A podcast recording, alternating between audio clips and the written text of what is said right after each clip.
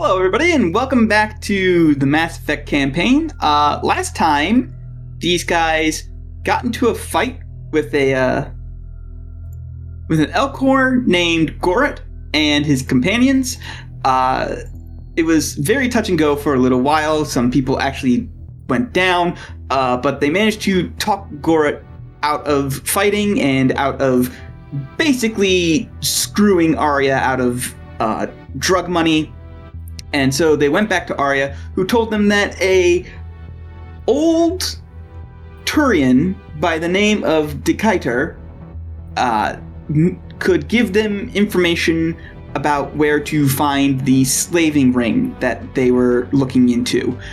Decatur works for the Shadow Broker, a person who buys and sells information. And basically, they said, I'm not interested in money, but if you bring me some valuable information or do a favor for me, I will give you the information that you're looking for. They decided to go with the favor route, and so Decatur has sent them against a Quarian called uh, Narjoya, who basically got some information as a payment in advance and has not lived up to her side of the deal. Uh, and so Decatur's like, hey, go make her live up to her side of the deal. And that's where we left off. Well, technically, the exact point we left off was uh, like us buying a bunch of EMP grenades because Yes, because, the Quarian has a bunch of modified mining robots. yes, at least two. More than zero. I have also adjusted my tech powers with AI enemies in mind. And also, it occurs to me that while we have healed up, I should also get my critical injury tended to. Yes, I forget how that works. I did not bring my book with me. Where's. I am 90% certain that the way it works is depending on which severity bracket you're in, which you're in the first one, it's a difficulty check based on, you know, you being the lowest one, it's a one difficulty thing. Probably a medicine check. Medicine, and yes, you- I also looked this up. Yeah. And if you do it to yourself, it gets one or two harder. Go ahead and roll it. Why? I'm not doing this to myself. Oh. I'm going to a Actually, that doctor. makes it harder. Oh, you're going to a doctor. All right. Also, I have nothing in medicine. Why would I try and stitch this together myself? because it's one dif- it's a difficulty one all right so you head to uh, a doctor's clinic on omega and it's much like everything else on omega kind of seedy. You see some people there nursing obvious gun wounds. There's um there's someone who's th- there just like tripping balls on some sort of psychoactive agent.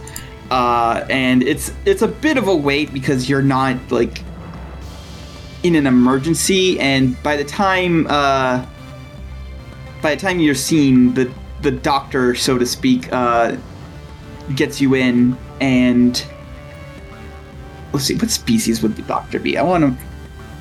We'll say I almost said Salarian, and then I remembered you're a Yeah. Krogan. what? It wouldn't ma- wouldn't matter. To, well, it might matter to Might matter to me. might matter to you, but it wouldn't really matter to the Salarian. And I think this is a little too early for it to be Mordin Solus. yeah, oh yeah, like I don't. I think Mordin Solus might only. I don't think Mordin's even born yet with the how short uh how short Salarians live. Uh, He was relatively old by the time Mass Effect took place. This is like 50 years before Mass Effect 3 though. And they only live to be about 40. Um you know what? I, I'm gonna say Salarian anyway, uh, just because I don't actually have any Sol- others. Uh, I don't have any Salarians planned. So you see a Salarian, uh, greenish tint to their skin. Uh, they've got the big black eyes. They got those like little nubbin. Uh, he's got that little nubbin bit on um on his head. Uh, the long face with like nose slot slits, but no visible nose. Uh, it has like three digits on his hand, and uh, he- and he says, "Yes, yes, come in, come in, come in, come in." Hi. Um. So I kind of got shot a while back. I'm feeling fine, but like my bell's been kind of rung.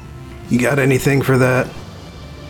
Let's see, let me see. Um, he grabs some equipment and starts looking you over. What? Which critical hit exactly did you uh, get?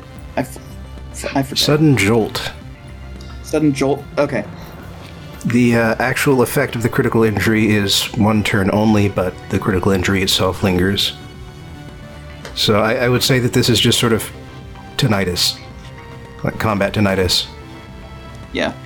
Uh, he looks you over and says, "Should mostly be fine in a in a little bit, but until then, uh, he will do his medicine check. I did not stat up a doctor, but as a doctor, he's pr- probably pretty good at his job.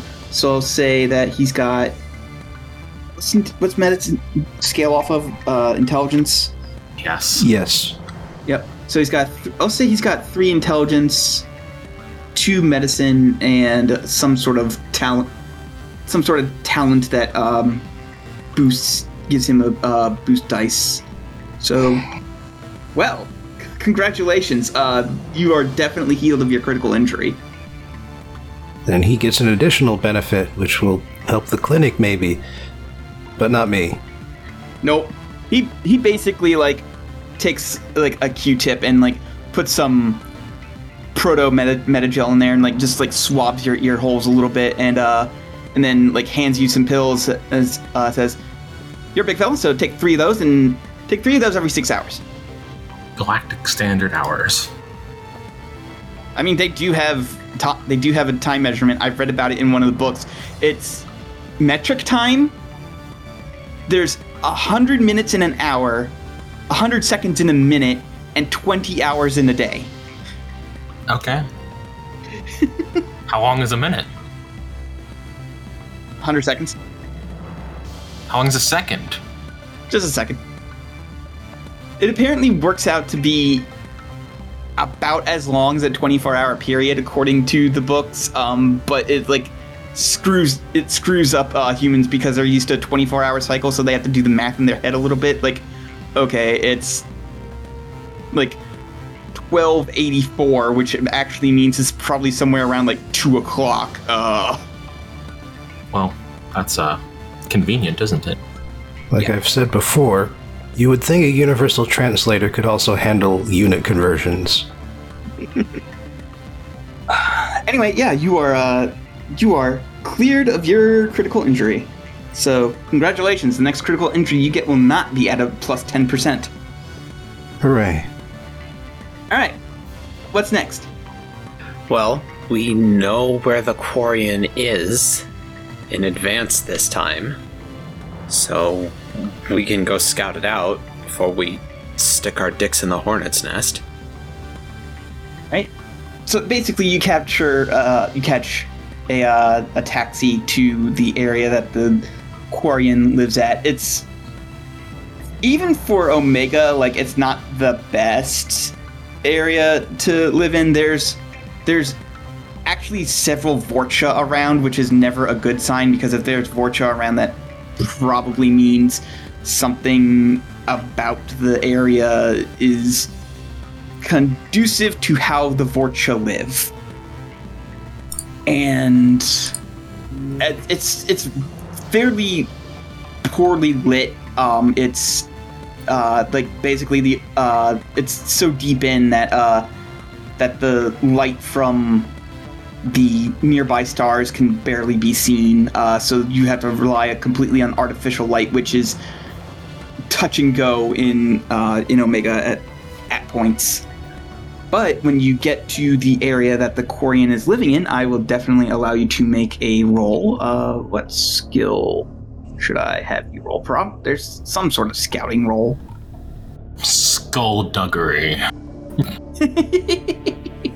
Oh, let's see here.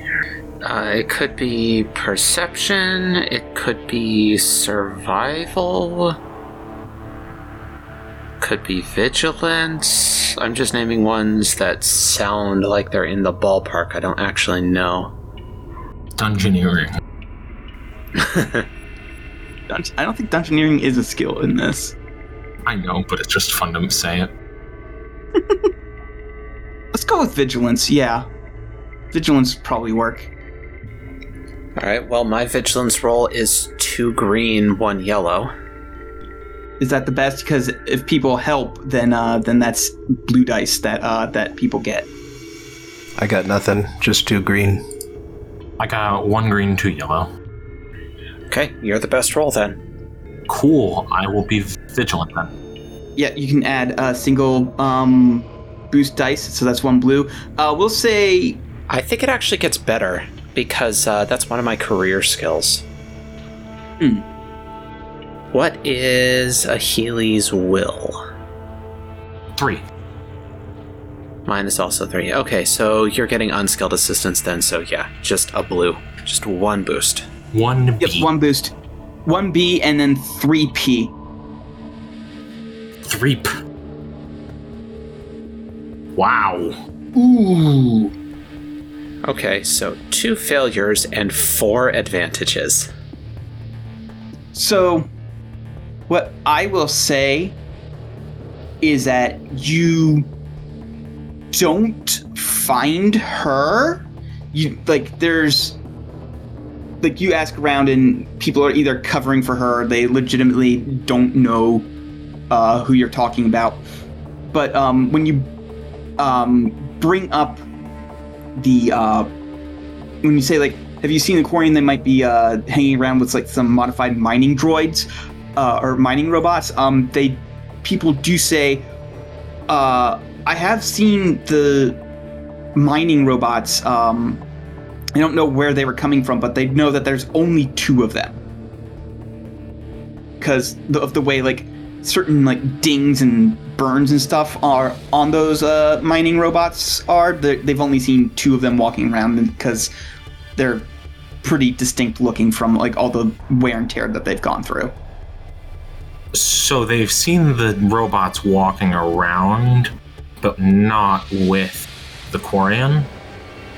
They either uh, didn't realize that it was a Quarian, like they only saw her from the back, and but they and they recognized the robots, or like yeah, maybe the uh, mining robots were doing like some simple errands for her. Uh, they're definitely VI driven, not AI driven, so they would have to be like told very specifically what to do and like where to go. But um, but they have been wa- seen wandering around alone occasionally. But people don't go after them because they got some guns. Well, yeah, sure, sure, sure. Uh, well, do we get any information about where they've been seen at the very least? Like, is there like a hot spot? No, you don't really get a hotspot or anything. Um, I would have given that to you if you had gotten like even a net neutral, but you got two failures there. That's fair enough, I guess. So, I guess we can just like wait around for the robots to show up and follow them home. That might be a thing to do, yeah. If they've been running errands, like picking things up, I wonder if asking around at any like local establishments, like what what would they be picking up? Probably like machine parts, maybe food. Quarians have to eat after all. Yeah, yeah, they've they've got they've been picking up food and also like basic supplies to uh to do like some minor like repair work. You're guessing probably uh for her suit because Quarians have to basically environmentally seal themselves in suit because they are uh they are easy to get uh, infections and sicknesses that would knock them on their ass because of uh how sterile their living conditions are. Right, because they've been living on spaceships for generations. Yeah, they've been living on spaceships for at this point like 250 years. And the food they gotta eat is like that special Turian food, some weird DNA thing. I don't know. Well, there's fewer Turian places to eat than there are regular places to eat. Well, that reduces at least down places we have to go. Ideally, what I'd like to do is find out where she is, wait for the robots to go out again, and try to talk to her without the robots there. Well, where would she go that she wouldn't bring the robots? There, there's not like a no robots allowed bar anywhere on Omega. It's like, I mean, I guess a bartender could shout, no droids are allowed in here. But then the person who brought the droids in would point at the guy and sh- tell him to shoot, and that'd be the end of that. Hmm. Fair enough. I mean, I'm just talking. I I'm just talking about ideal situations here. She, I mean, I suppose we could confront the Quarian in a place where everybody's armed and people would get angry if shots started flying. Then she'd either be stupid or desperate to actually tell her robots to start shooting. Hmm. well, either way, it begins with we have to find where these robots are going and follow them back, or we confront her while she's out, assuming she's with her droids. Well, then she doesn't have the advantage. So, Mr. Elite Hacker, do you know where all the the uh, special food places for Turians and Quarians are then? The hell should I know? I was saying, look it up. I don't know. Alright, jeez. Then be advertising on the extranet or something. I mean, it's not hard to find. Uh, they they don't exactly hide themselves because uh, Turians have to eat as well. So I'm not even going to make you roll for it. You find a place on the extranet that allows you that you um, spot that uh, sells food for dextro DNA based uh, species specifically Turians, but they also advert- advertise like pretty heavily our food is safe for like that their food is safe for Quarian consumption as well. Alright, and rather than just sort of waiting around and expecting to ambush her, maybe we could talk to the people there, see if they anyone knows her, knows where she uh, lives, willing to give up that information. Yeah, there's definitely a Turian there who's uh working, who's like working the place, like making sure nobody steals anything, and like uh and is collecting like payment and everything. And um, as you walk up to him, uh, he looks at all three of he looks at all three of you and goes, "I'm pretty sure this food isn't safe for." Okay, I actually don't know about the Vorcha. That might be safe for them. They can eat pretty much anything, but uh, the other two, I have no idea. I snap my teeth at them. Cute. Keep that away from me. Hey, hey, hey, hey. I'll I'll just keep a, an arm on the Vorcha's shoulder so that our talkie Drell can step forward. You seem pretty picky for somebody who's just selling food. Yeah, well, uh, I don't want you to come after me when you get sick from eating my food. So, Fair enough, fair enough.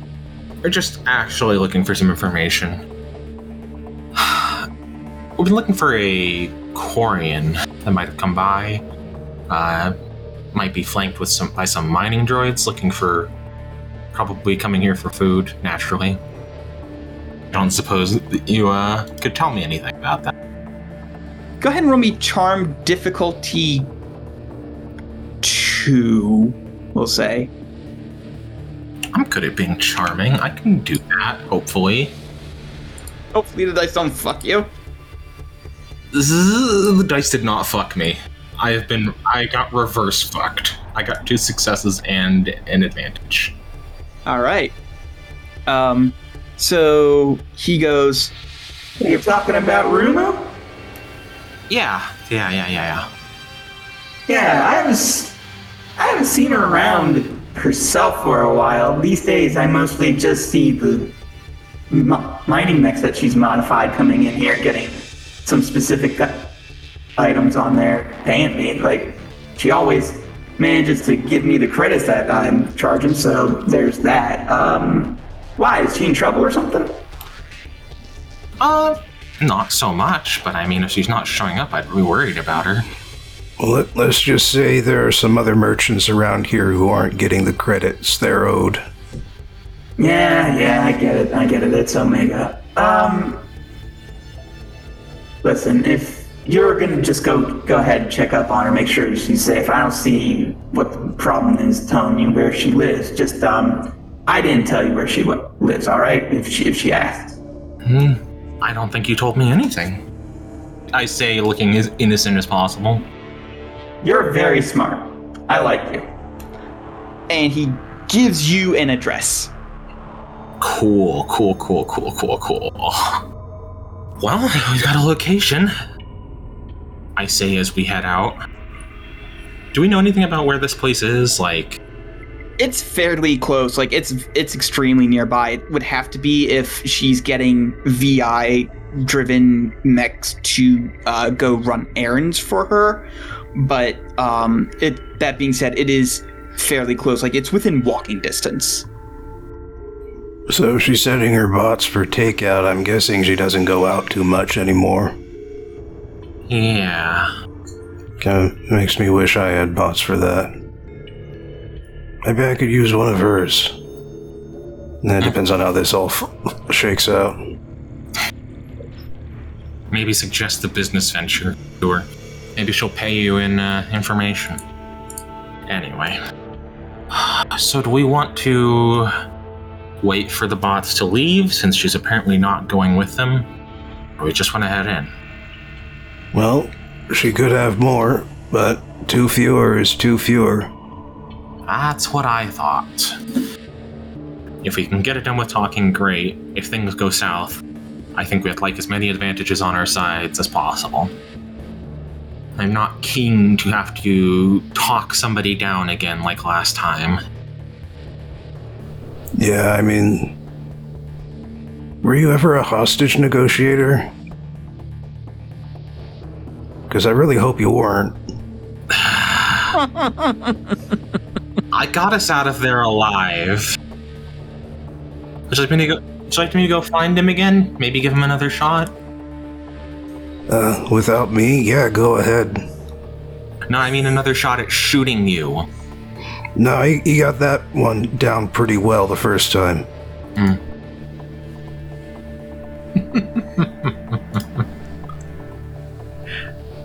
My new friends are so mean to each other.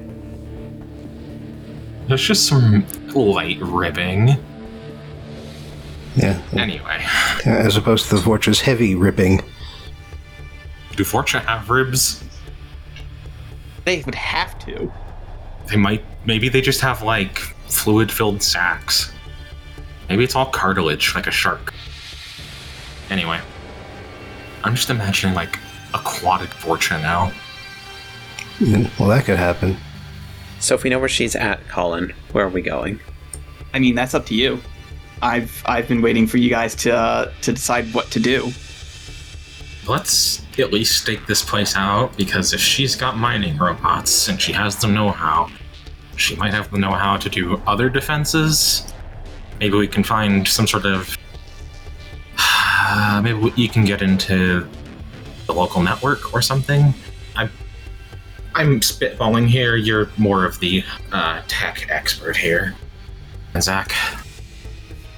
Uh, yeah, so like, as we stake the place out, I would like to investigate the area for, like, um, defense network signals. Yeah. Um. That is going to probably be a sysops. Ha- hacking Oh, SysOps' defense. okay. Where's hacking? Instead of computers in this system, it is hacking and SysOps. Yeah, so go ahead and uh, roll hacking. It's not going to be a very difficult, uh, not going to be a very difficult roll. I'll say difficulty one because it's uh, civilian-based security. Okay. Feel a little overqualified for this one. Hey, four successes. Um, so basically, you hack into her smart TV, and you take a look um, through through like the cameras and shit in her uh, apartment. Um, and you do just see only two mining dro- uh, robots. Um, I keep wanting to say droids because I'm so used to Star Wars. So the good news is there's only two. The bad news is uh, she seems pretty settled in for now. Um, she doesn't look like she's in any like big rush to get supplies. So if you wanted to wait her out, if you wanted to wait it out for the mechs to just leave to go do an errand, that will probably take a couple of days. Okay, I relay this information. Are we on any kind of time crunch? Fuck. Yeah, we're not in a time crunch. I don't know. Um, I mean, we can wait it out. There's nothing stopping us. We did take several days to recover from our wounds from the first time. Is there anything else in there aside from the two mining mechs? Um, not that you can see. It's a pretty bare bones living space. If it is, it's in pieces. Hmm. Yeah. So then she's not expecting a fight, it it seems. It's just hold up. I wonder what this information could be that it is so valuable that she doesn't want to pay, but she's not worried about somebody coming to collect. Oh no no no no no! Like uh, you misunderstand me. Like the the mechs have guns, and she does, and she does have a gun on her hip. But like aside from aside from that, like like the living space itself is pretty bare bones. It's like got a, like a couch. There's a spot where like a bed can pull out from the wall. Um, but she is armed, and her mechs are also armed. I don't know. Personally, I'm in favor of trying to wait this out, but out of character, I have a bad feeling about trying to wait it out. I feel like Colin's going to fucking drop some consequence on us for doing it. Uh, I'm fine to do pretty much anything. I I am the one with the big gun and all the grenades, so I am down to just go in and if conversation goes poorly, I will be happy as a pig in shit to get fighty. yeah. Okay. Let's make this episode interesting. Let's just go. Okay, if you had decided to wait it out a couple of days, I would have made you roll some sort of skill over however many like ones for every day that uh, you go at increasing difficulties because the same couple of people just scouting out near her apartment is fishy as hell and she would be on the lookout for that sort of thing Yeah. We might. Maybe we could at least wait for her to fall asleep if we've got a if he's got a camera in there. Uh, by the way, Colin, I might have like half zoned out and missed this. Like, what kind of structure is she living in? like a pretty small like apartment uh like maybe two and a, it's it's essentially a studio apartment and a small one at that like it's so small that the bed folds out of the wall And she's got two robots. Yes she's got two rope it's it's pretty tight in there Yeah, okay. Gonna have a real bad time if I have to start throwing these grenades. Yeah, also worth saying that Omega is a reclaimed mining outpost. So there are a lot of structures that are just sort of either cobbled together or repurposed from their original intentions. And so a small apartment can be just sort of wedged into the, the back of an otherwise of a building that serves 200 different purposes depending on which floors you uh, are on. yeah Are there any windows on this apartment? Uh, there's one that looks out. Okay. Um, okay, so because this might turn into a fight, um, and this is like a lore thing that I don't know. Do biotics, like ones that are maintained, do they have big flashy effects about them? Yes.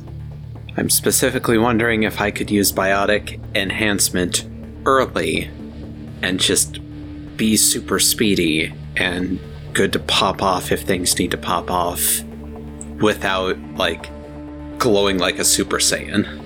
Uh, no, you you glow like Super Saiyan. Never mind then. You can call this biotic enhancement too. I- yeah, I, like if we're just gonna go up to the front door and ask her all polite, then maybe not when she's asleep. Oh, yeah, yeah, yeah. Okay. Right.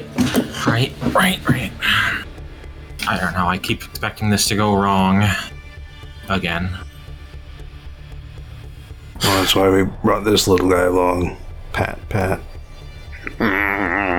Oh, trust me, I am well aware just how sharp those teeth and claws are. And I don't want to be on the other end of that shotgun. Ever. Anyway, let's let's go to the front door. You're You in can- front. Yeah, you you two can feel free to join me or stay around the corner or what, but I'm going to go to the front door. I mean, I said you safe. That's still true. Hmm. So I'm not gonna just leave you to go into a dangerous place alone. Alrighty.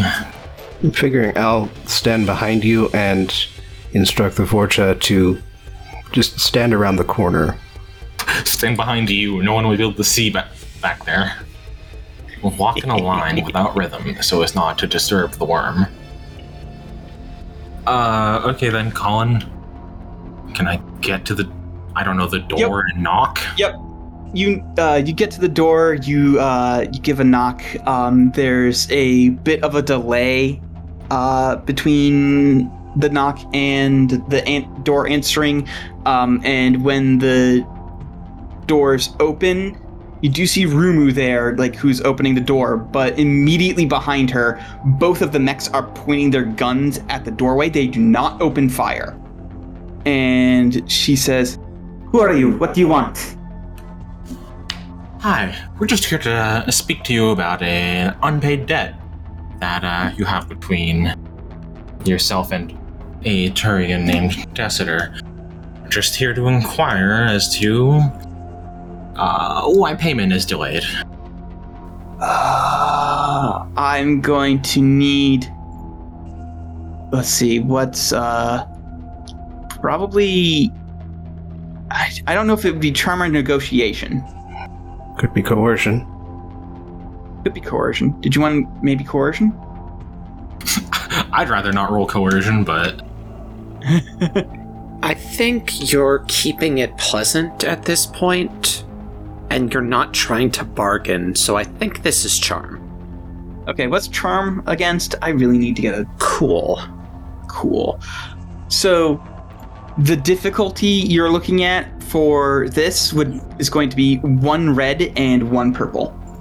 ooh, because her cool is yellow and green, so that means the yellow turns into a red. one R, one P. Yep. And remind me, do we have written down what you can do with story points again? Um, story points, you can, if you want to use it in this way, you can upgrade one of your greens to a yellow, or if you're just completely, if all of them are completely yellow, you can bump it up and get another green. Okay, okay. I was trying to decide if this was worth spending a story point on. It might be, they're there to be spent. Fair enough. It is sort of the opening gambit, though. Yeah, but I spend them and you get them back, so like, it's it's not like, it's uh, They're not like fake points, they're not gone for the entire session. yeah. We just have to bully Colin into using them. so yeah, if you want to use a story point to up your thing, go ahead and click use story point. Only because I'm very wary of that red. So yeah, I'm going to use one story point. All right. Yes. Okay, so that's a threat and two successes. There's a list of social encounter stuff for how to spend those. Uh, just go ahead and suffer a strain. Oh boy. Sure. Yep. She'll look at you and go, I'm not paying him back. What he wants is too valuable. It wasn't a fair trade. I don't think you can decide that unilaterally. As it is, you've got what you want. Dessiter doesn't have what he wants. And as I don't know what the information that he's requested from you is, I can't, I'm not in the position to arbitrate any of this. However, simply dodging payment as it stands seems to be the least productive way to handle this.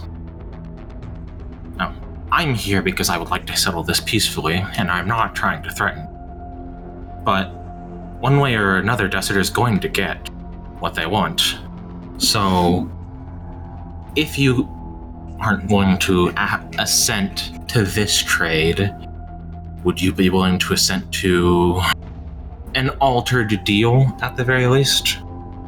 Don't think I tried that. I offered him a different deal. He didn't tell me what he, the information that he wanted up front when he gave me this, when he gave me what I, what I asked for, and then he asked for information that could compromise the flotilla. If I gave him that, I'd be, I'd be branded as a traitor and thrown out, forced to live on my own without my family. Hmm. God, I really, really, really want to just tell them off. Decider. No, no, no, no. Oh, oh, oh. Like, okay, so you agreed to the deal where you didn't know what you were going to pay, or something. And now that you're being asked for payment, you're upset. So, Okay, here here's what I want you to do. I want you to roll me uh um I guess it would be social science difficulty 3. I'm not, I'm straight up not going to pass that, but okay. Oh, why? Colin, what is this in service of? This is in service to um figure out like what exactly uh I mean, out of character, I can immediately guess what is going on, but yeah, uh it's it's to it's to figure out like the way Quarian society works essentially and uh knowledge that would uh be relevant to that. if this is what I think it is, I don't think it's a 3p difficulty, but okay, I'll roll it. I've got a failure and two threat. Okay, I'm I'm not gonna I'm not gonna punish you for that. It's it's just uh it's just that yeah, no, you you continue on like yep, nope, this is your own fault and blah blah blah blah blah blah blah. Okay, okay, okay. I really would like to solve this without hurting anybody. Well, that kind of sounds like a you problem. But don't mind me. Y- you see, uh, what's his face, the guy who hired us? He believes in efficiency. So he decided to hire three of us all at once. The guy who asks you nicely, the guy who asks you not so nicely, pointing to myself, and round the corner we've got the guy who doesn't ask at all. It's up to you how long this conversation goes on for. You're right, it does. Open fire. Uh, Can need I everyone can I have rolled coerce? Sure. Because that is Sure, what it's I'm going to be- doing. Okay, let me look up what co- what coerce is against. Will, I'm pretty Uh, sure. No, it's discipline actually. Um Oh, yeah. I so Yeah, will is a big stat, not a skill. yeah. Mhm. Yeah, yeah. Um, what's her discipline? Oh, her discipline is non-existent. Uh, what's what is discipline based off of? I want to say will. Will. Will. Yep. It normally would be two purple, but I'm uh, spending. I'm immediately spending a story point to upgrade one of those difficulties. So it's a red and a purple. And a blue. Because I'm Krogan and she's not. Yep. And, uh, Could I get help for this just from uh, From me? Kunk poking his head around the corner? Sure. Various Vorcha noises come around the corner. Um, what's Kenzak's will? Uh, two and one point in coercion. Okay, well, I have no points in coercion, but my will is three. So that actually gets us skilled assistance. So your base starts at three green, and then you upgrade that because you have one point in coercion, you said? Yes, I think I've got the dice pool here ready. One yellow, two green, a blue. Three successes. Three successes. Okay. Um, trying to figure out how she would play this because she definitely would not want to give up that information. Uh, we could use strain in sort of a uh, ongoing test. thing is, she doesn't have strain. She just has wounds because she's. If your target is a rival or minion group, your strain targets their wound threshold, since they don't have a strain threshold. yeah, yeah, I know, I know. However, if you incapacitate them, your GM should still have the target capitulate, not mysteriously drop dead. It's like she definitely does not want to give this information to him because if anybody found out, she would literally be like banished. Well, if we hit half of the target's strain threshold, there is a compromise option. Okay. Um, you have not that yet. Um, let me let me deal what damage that it this does to her. Uh, so goes to wounds, correct? Yes. Just not wound wounds. So I think I think here because what what Kenzak was trying to do and Bob and correct me if I'm wrong because the the line that you led with was we've got the one who asks nicely, the one who asks mean, and the one who doesn't ask at all. And so I feel like this was a line to kind of lock her into wanting to deal with the one to ask nicely. Yeah, well, that, that was the follow up. It's up to you how long this conversation goes on for. The implication being that eventually it will go down the line here. Uh, she goes, Look, maybe you're okay with not cutting ties with your entire species, but I'm quite frankly not, okay? And this information that he wants could literally get me tried, convicted, and punished as a traitor to my people. I'm not willing to do that. Not for what he gave, not by a long shot. First of all, how is this information? How is anybody going to know that you that you are the one who gave this information out? There has to be dozens, hundreds of Quarians out on. I am going to assume by your name that you are what on pilgrimage. That, that's that's how that name thing works, right? Uh, she nods. I will give that to you for free. So, how is this information going to be tied to you? And if it's so tied to you, isn't there a way to anonymize the source? I am. I, please, allow me to stress, I am trying very hard to settle this amicably in your favor. I would rather not. I'd rather not have to end this on bad terms. Uh, I think this is negotiation. Yeah, this this would be negotiation. So uh, that is Versus her against negotiation. negotiation, uh, which I I don't think she has any social skills at all. Let me take a look here real quick. It's That's No, she doesn't. So pre- so her presence is two. Uh, so it's two purple. Go ahead and add a boost because you're making some very good points. like how is how is anybody gonna know? Yeah. Look, she's young and worried. Okay. I mean, she's right to be worried. Two purple, one blue. No successes, but all advantages. All advantages. Three advantages. She thinks, and she goes, "What is it that you want from the ki- from the Scyther that you are doing this job for him?" So you could spend those three advantages, I think, to just successfully lie here. You could say whatever you want, and she'd believe it. Although telling the truth has its advantages as well. I don't think there's anything wrong with telling her what we're looking for.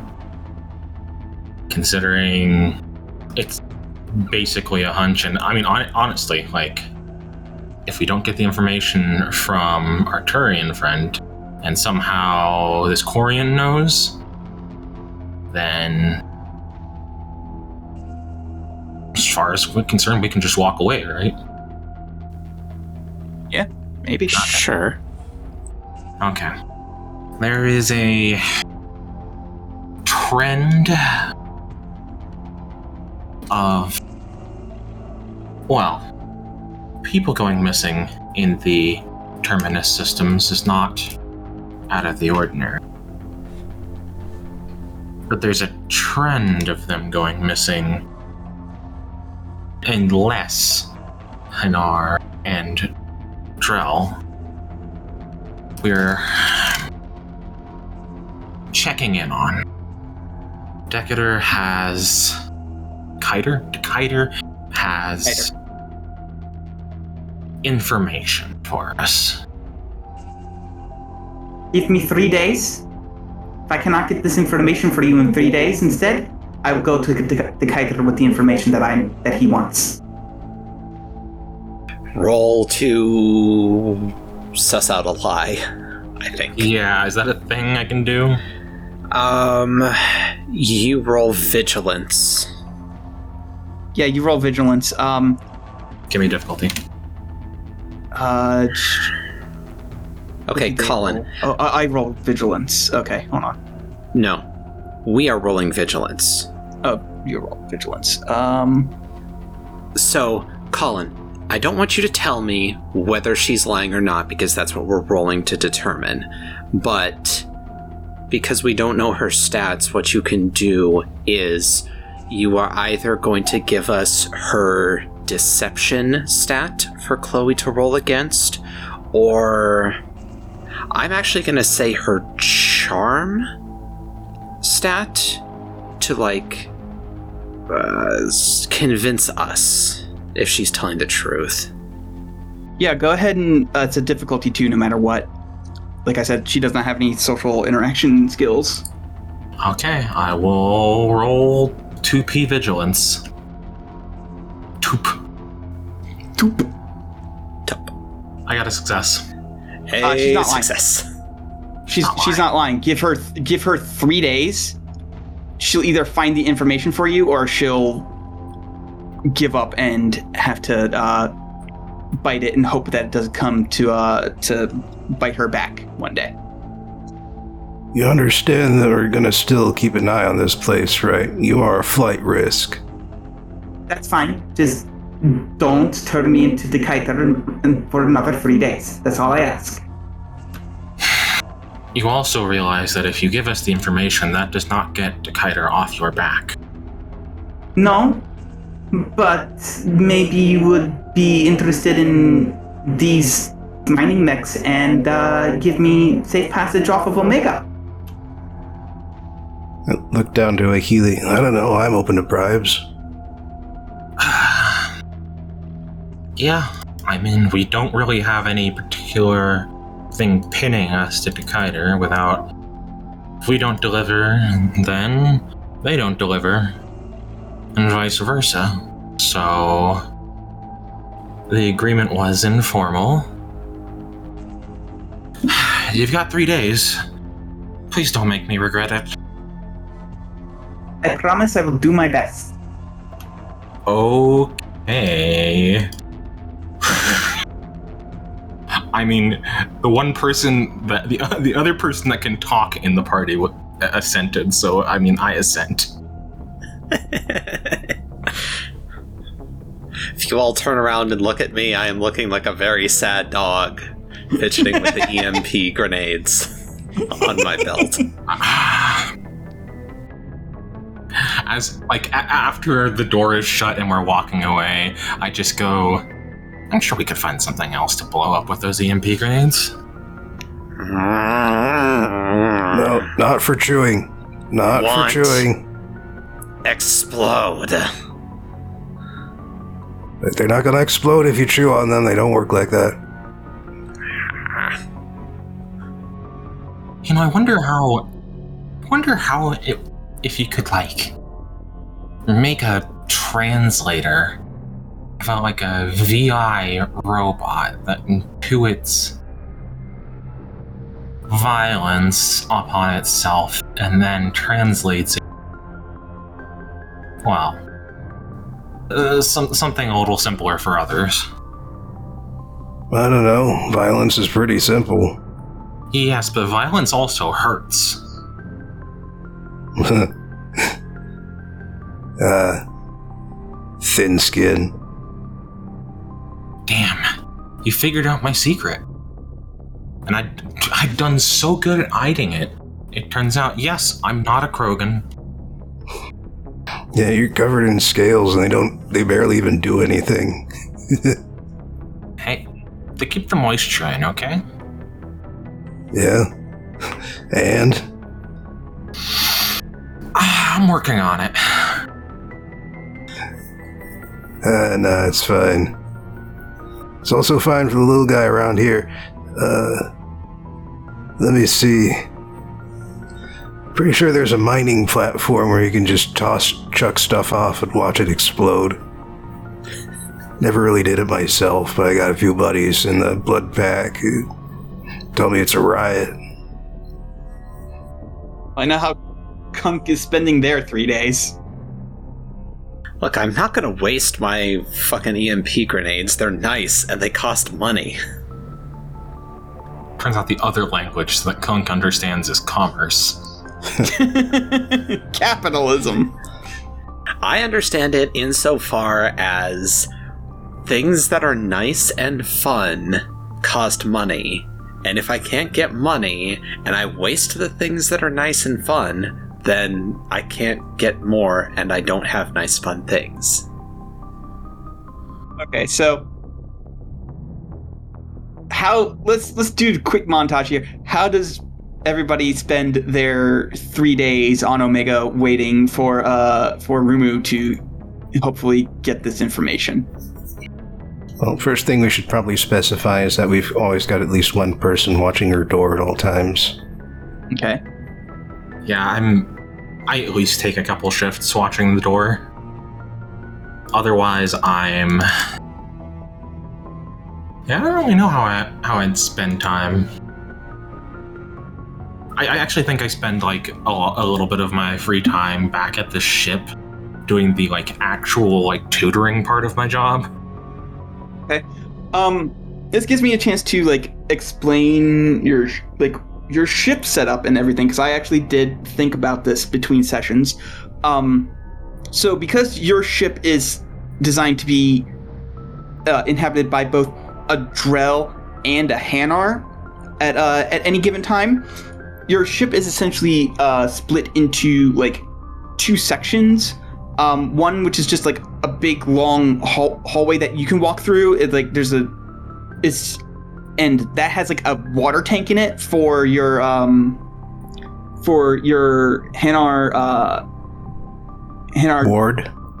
ward to uh, to swim around in. Um, and then the front half, uh, they can come out and uh, float there, but it is fucking dry as shit. Like you, you've got like dehumidifiers out the wazoo on your half of the ship, so that way you can like live super comfortably. Yeah. And that's where like all like the chairs and stuff are, because obviously Rilner is not going to need chairs. They do have some nice, lovely coral though. Ooh. Alien coral. Yeah. Alien. Question mark. the actual teaching part of my job is like things like how to tell when people are lying, especially when they don't have blinking lights on them. How to just like I'm I'm teaching a lot of different things. It's very scattershot, but a lot of it is Yeah. just like being good at negotiating and kind of a business tutor, pa- partly a like actual teacher. Okay. A lot of my charges are basically being, uh, I guess, I don't like using this word, but I'm basically being groomed to take over the family business. Okay. And Um, I've, I've got an eidetic memory. yes, yes, you do. Uh, how does uh Kenzek spend the three days? Well, the uh, the times when I am on shift, watching the door, I mostly spend that time digging around on my Omni tool rather than watching the door because I have no points in vigilance. But aside from that, I've got online flame wars to take part in, as usual. a few commissions to handle, and um, also at one point while Healy is uh, guarding the door, I take Kunk out to the um, observation platform, and because Omega is an Element Zero mining facility that still has some Element Zero to mine, uh, there are parts within the asteroid where physics are just wonky and don't behave quite like they should. And so, like, if you just toss a stone, it goes off in crazy directions. I love it. And uh, if you manage to shoot it out of the air, it uh, flashes and sparks and goes off in different directions. So, how do you spend your three days after, both before and after learning this knowledge?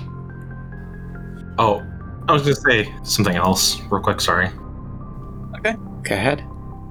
is that I do like make an effort to uh, when I can coax Kunk to sit still long enough to like let Kunk in on my tutoring sec- sessions. Like, hey, you know, I don't know, maybe this will come in handy for you.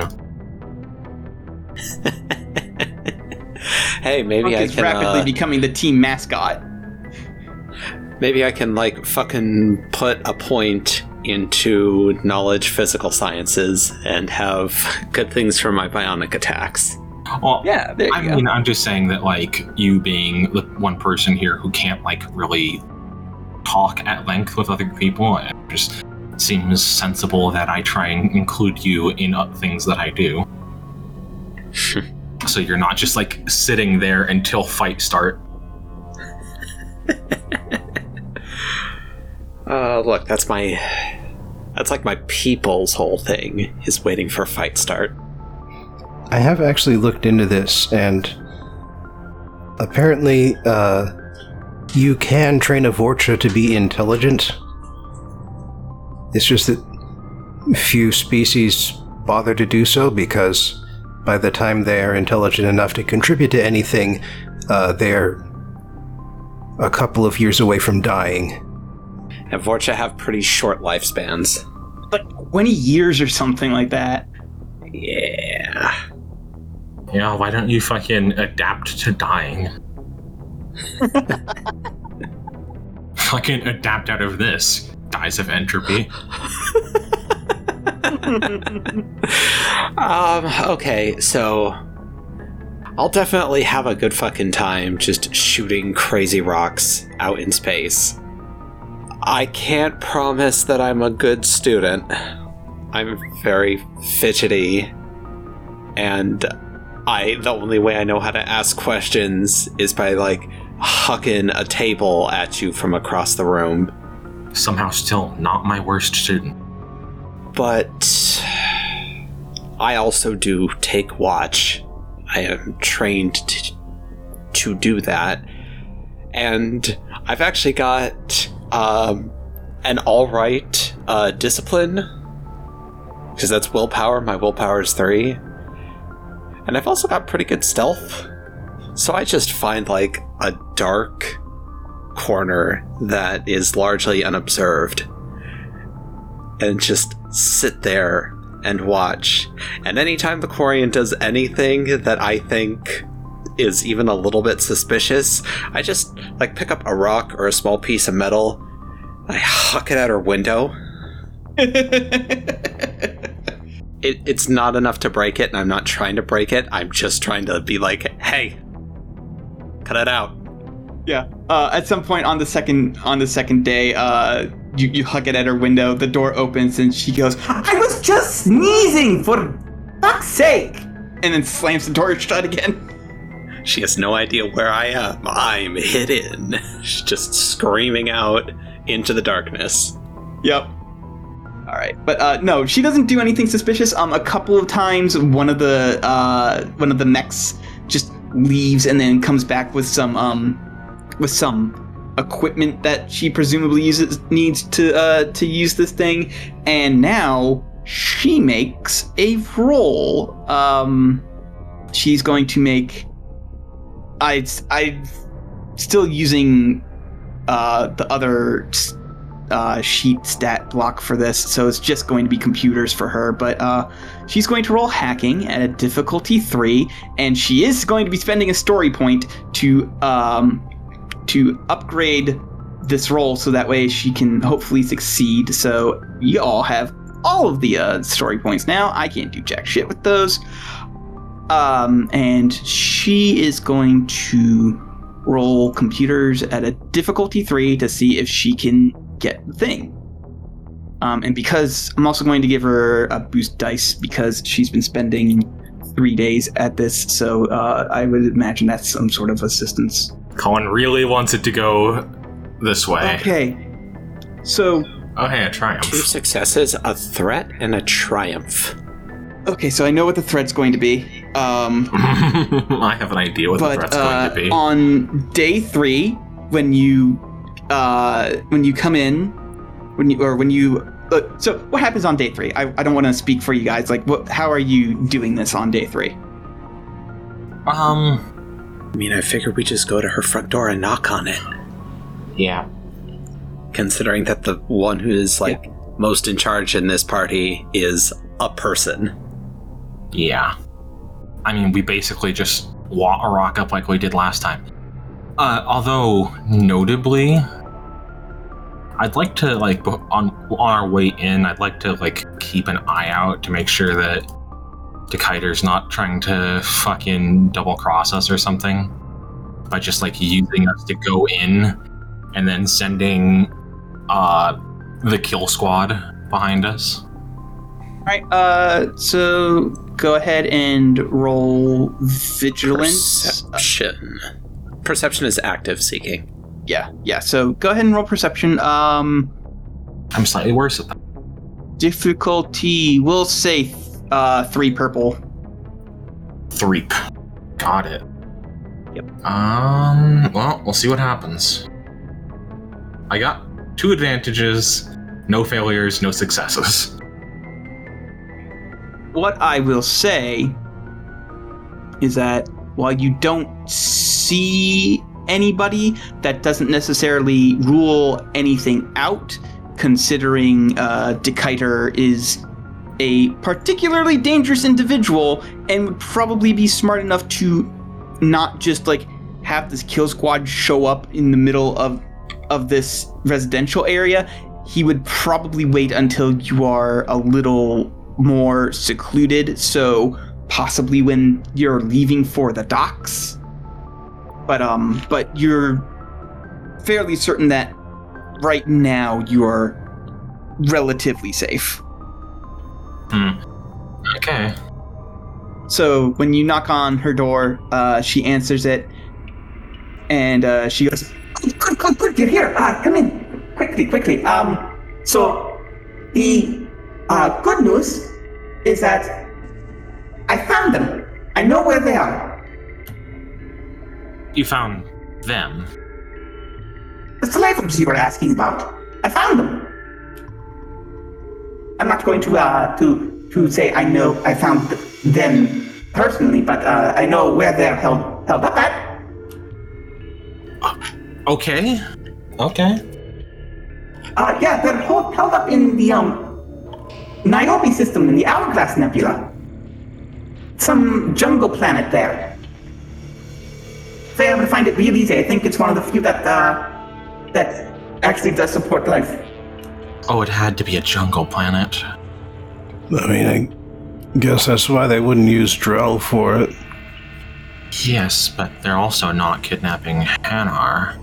What, oh, I'm figuring it's because they are Hanar. Well, as much as as skeptical as I am about the Hanar, I feel like Oh no no that that can be later. I mean, you ask them to do anything for the Enkindlers, they're, they're just, just gonna jump for that. Yes, there are a lot of people that would volunteer. But if they could get easy volunteers, why would they hole up on questions to figure out later. How do we know that this is who we're looking for then?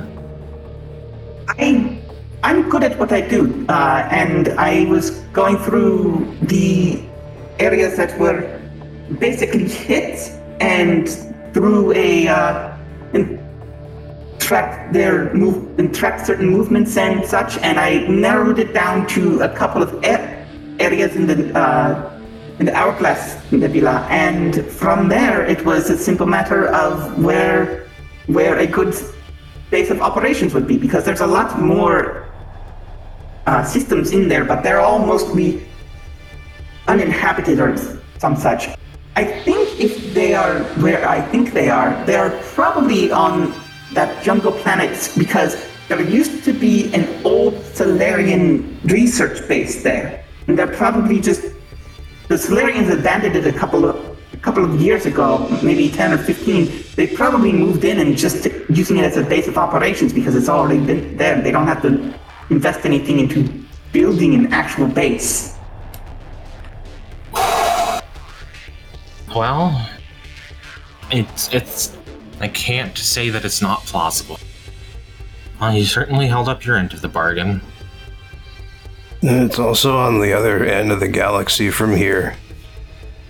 Hmm. So, want to hitch a ride? Since we're taking you out of system anyway. Yeah, uh, that would be nice. I don't think I'll actually go with you to meet the slavers, but uh, if you could give me a ride, I'll, like I said, I'll gladly give you the mechs. No problem. I don't need them anymore. They were mostly here for protection anyway. Yeah, we have to stop by the Citadel anyhow. Well, then. Kunk, are you coming with us then? Or would you rather stay here and look for anything else? I punch fist into open hand several times. Okay, I know enough to know that that's a yes. okay then. Well, if you want to be precise, that's a. Uh, I sense more violence in this direction and would prefer to go in that way. I certainly won't go bad about killing slavers at the very least. I don't have to share a room with the Vorcha, do I? Oh, Kunk is harm. You couldn't even say it, could you? Relatively harmless. I'm pretty sure if it bit me, I would get more than one infection. I just fucking goblin scuttle up to her. Get away from me! Get away from me! I don't need a suit breach from you. Look, we'll settle it. Okay? I'm sure, at worst comes to worst, you can have my bed until we can drop you off somewhere. How about that? That sounds great. Thank you. I hope you don't mind a little bit of. eh, That, that suit's hermetically sealed pretty well. Ah, you probably won't mind a bit of dryness. And heat. No, not really. Dry and hot is basically some of the ships that uh, that, that serve on the flotilla anyway. So Well, you'll be right at home then. Ah.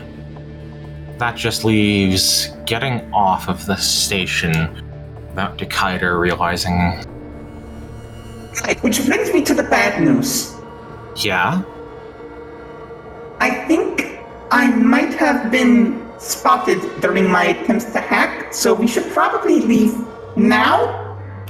You should have led with that. I'm sorry, I just I wanted you to know. Okay, we should go now. I'm all packed. I'm ready to go. Everybody out. Scurry, scurry, scurry. All right, so what I'm going to need is either stealth or athletics rolls from someone to see if you can get out without Dessiter noticing because it was only a um a one threat result. I'm going to say that it is a difficulty one. I'm too green in stealth and athletics, so uh, somebody else handle the uh, the fucking escape. I am four green in stealth and two yellow, one green in athletics. Huh? I wonder how that works out. I wonder if more green is better than like. with the math of the dice, it would make more sense to roll athletics, even though it's less dice because the yellows have more and better results. Yeah. Yeah, they got the same number of non results, two, which means that there are 10 good results on a yellow die versus 6 good results on a green die. Incidentally, what are Kenzak's dice pools for athletics and stealth? Athletics 3, stealth 2. No training. Okay. So, So- I would suggest stealth. Well, I I'll be rolling it no matter what Yeah. because I've got the best dice pools all around, and so it's either athletics at two yellow and a green, or stealth at four green. I'd roll athletics. Rumu will not be able to help you on this. What's that you use to roll uh, athletics? Agility, I assume? Brawn. Really? Yep. I don't like it. Agility is for coordination, which is like balancing on beams and stuff. Uh, athletics is basically just do it hard, do it fast. Every day I windmill slam. No, we already we already did that joke in a different recording. Long, long ago. Long, long ago. Um, so does anybody have brawn over three? Not I. At 3. Over three. No. Rumu does not. Wow, I can't believe that Quarian doesn't have high brawn. Wow. Fucking surprise, right? Okay, so proficiency diet. Right, I remember looking at this. Don't forget, you also have oodles of story points, so you can spend one to like upgrade your uh your thing. Um, so how many how many boost die am I getting here? Because I'm assuming we're all kind of working together. Um, Well- I think you. Looking at the rules, it doesn't seem like training or uh, characteristic points matter. If you can help, and if it seems reasonable that you are able to help in a useful manner, then you add a blue die to the main roll. Yeah. Yeah. Assist. Yep, on page 98. Allows an engaged enemy to add blue to their next check. Um, I will say that uh, Rumu probably would not be able to give an assist considering that she has a suit with a big glowing blue uh, bit that on her, like on her face kind of makes it hard to assist with stealth when you've got that on. I'm not rolling stealth, I'm rolling athletics. Oh, athletics. Okay. Ah. We are beating feet. I would say that she probably also can't assist with athletics. Uh, Quarians are not exactly physically adept, so At least not most of them. Okay. So I get two boosts then? yes, Okay. you're probably going to annihilate this roll. Okay. And you know what? Just to be safe, You're gonna spend a story point. I'm gonna spend a story point. All right. So two blue, three yellow, and one purple. three successes, three advantages. Kiter does not know you got off Omega until like a fucking week later. Get shit on. I make sure to send Dessiter a very nice message saying, uh, it appears that she's already gotten off Omega. I'm so sorry. Meanwhile, she's sitting right next to you on the ship. You neglect to say how she got off Omega. And I just want to add that I also send a message to my landlord saying, Gonna be gone a while. Please lock the place up. If there's anything missing, I'm gonna take my deposit out of your hide. If there's anything missing, I'm going to eat you. To imagine that like you don't know who your landlord is, so another Krogan who's just like the er example of a Krogan who's just huge and just like and landlord is just basically a uh, fancy title for uh, thug who just collects rent.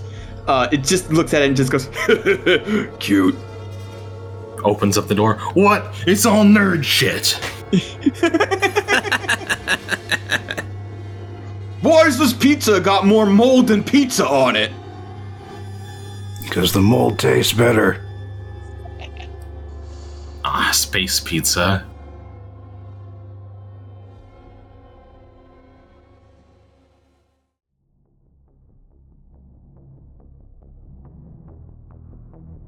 Well, we made it off station, I guess. Oh, oh yeah, like there's like like I said, like Dessiter has no fucking clue that you guys left. There with three advantages, there's like it's I won't say like a week, but definitely a day per advantage. So like for three days, Dessiter's like, yeah, okay, they're still working on the job. It's been a week, but eh. Six days later. Damn. Why haven't they gotten back to me yet? ah, they're probably dead. Probably died to the mining robots. Ah. well, hope somebody else comes along soon. How much space is there on this ship anyway? Um, I would say that there's enough space for a couple people to comfortably be on there. It's probably a little crowded right now between two extra passenger, no, three extra passengers and two mining robots. Uh, somebody's probably going to have to like share a share a bunk or something, but um, or actually no, you could have the mining robots like fold up and like be in the storage hold. So Hey, uh, same. So let's say that it's it's comfortable enough that nobody's going to complain, but uncomfortable enough that everyone's silently thinking that they wishing that they had a couple more feet. Except for Realner, who's living fine in their aquarium. Also, except for me, because I am taking up those extra couple of feet. Yeah, Where does an 800 pound Krogan sleep? Anywhere he Wherever wants. he wants. Mom, Kensek's touching me again. Kensek's knee's touching my knee again. there we go. So you get on your ship and you leave and you fly towards the uh, the mass relay. The mass relay is a giant structure. Uh, it's basically the size of a small city, and it's just one device. Um, it's got like these two tuning fork uh, bits that uh, meet together in a sort of circle, circular spot that sort of like uh, trails away in a teardrop shape. Um, there's an antenna sticking out on the top, and in the middle of that circle, there's three spinning discs, along with like this massive amount of element zero just hanging out there. And your ship flies towards those rings, and this element zero hits your ship, and it zooms you off into faster than light travel. Uh, and where are you going? I know somebody said about um, something about hitting the citadel, but uh, I mean, that seems like a sensible place to, like, at least stop. Because I imagine that, like, we can't make a non stop trip there. yeah, it's gonna take a couple of jumps. Yeah. Worth pointing out a couple of things. First of all, if you've ever seen that weird sword from Halo, the glowing one, with Yeah. the two tips. It's kind of what it looks like. Energy Sword Sundays. I, I, I never. I have not played a Halo game in like years. Colin, so- uh, Colin does not like Halo. Nope. Colin, you know what the fucking Halo sword looks like. You don't. I know don't what the Halo sword front. looks like, but that's not. I. But that's not my go-to example because I forget that it exists. Yeah, it basically like eye shape almost. Actually, if you think that's what the Mass Effect relays are. But yeah, the other thing is that relays basically face each other in pairs. And so you need to jump to between several pairs of relays in order to get where you want to go within the galaxy. Because while ships can travel faster than light within a local cluster, to cross the entire galaxy requires orders more power, and the only things capable of providing that extreme amount of power are Mass Effect relays. Anyway, we're going to the Citadel. So we enter Citadel space. Yep. Um. So the Citadel is positioned in a nebula, and fucking, I know, Cat. I know you're like, wow, Colin and nebulas. But no, it, this this is not me doing this. This is this is Mass Effect. Um, it is Uh huh. The Serpent Nebula. The Serpent Nebula. Um, and as you approach the Citadel, it's always it always looks. The base structure is a ring like uh, structure. Um, and from that ring, five like arms sprawl out, and each arm is a huge section of the of the um of space. It's basically five cities attached to a sixth city. So it's the New York City boroughs. Yeah, yes, and the ring is uh is basically where all the government stuff happens. That's called the um It's not Presidium, is it?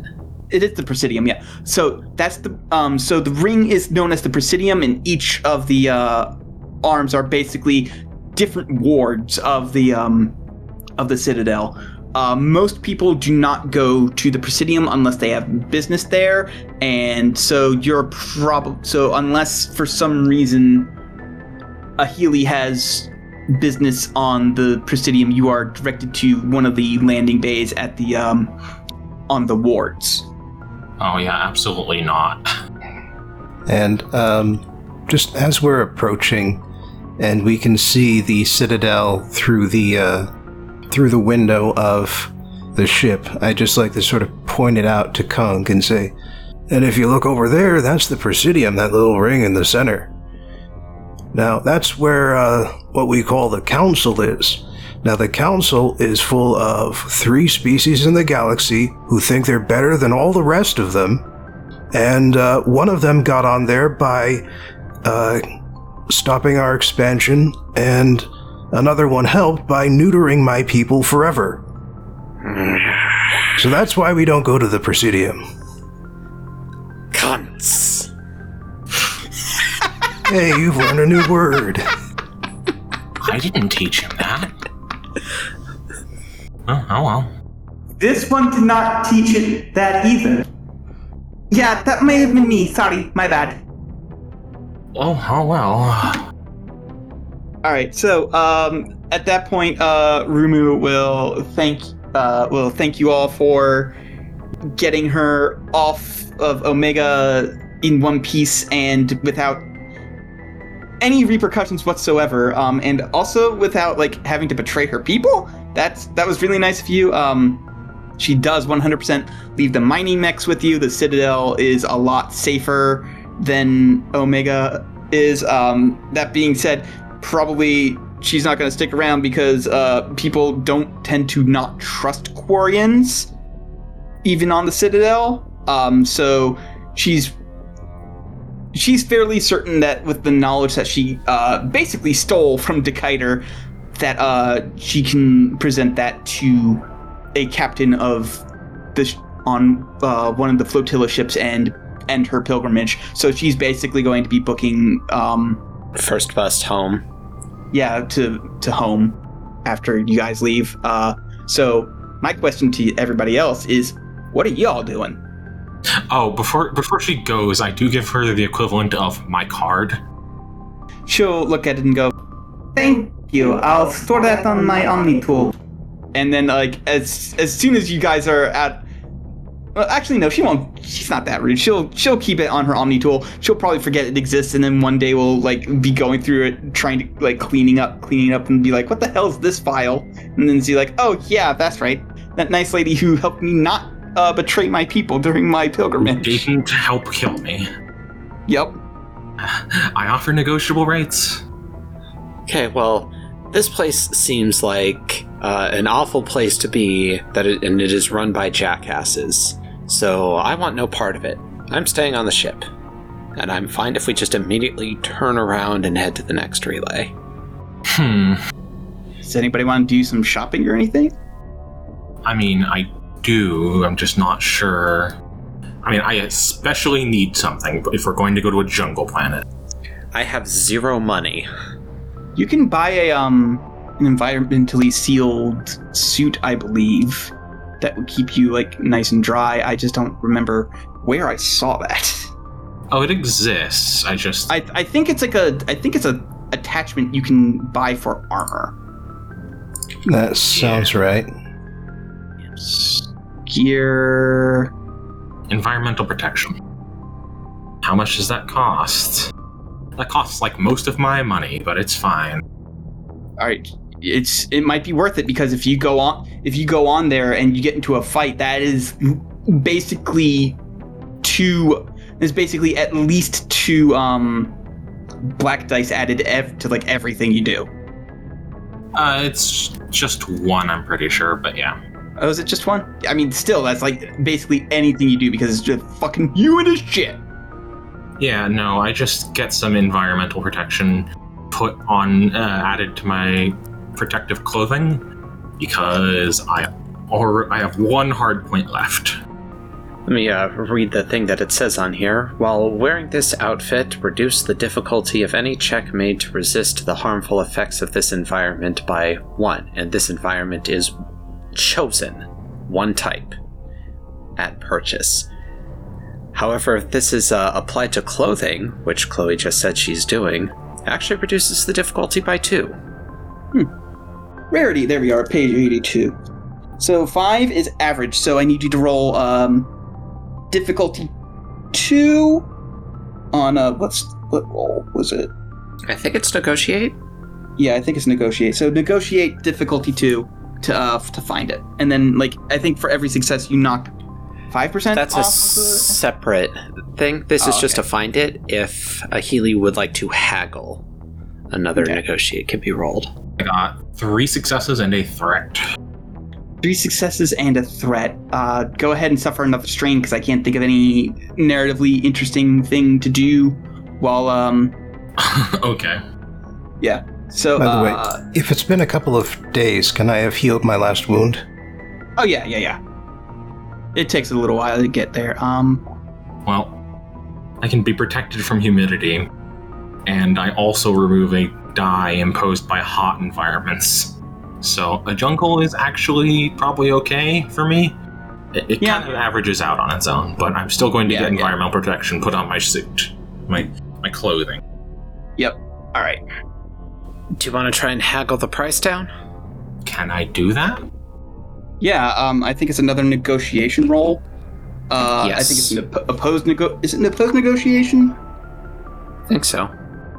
Okay, so I'll say that the um that the person who runs the shop is fairly good at running a shop, so it's going to be uh one red, one purple. Gross. Uh, two successes and a threat. Hmm. For each uncancelled success on the haggling roll, you decrease the price of the item by 5% from the default listed value. You get another ten percent off, and it's another stress. Like I, I, I, it's boring, but I can't think of any way to like make that a um.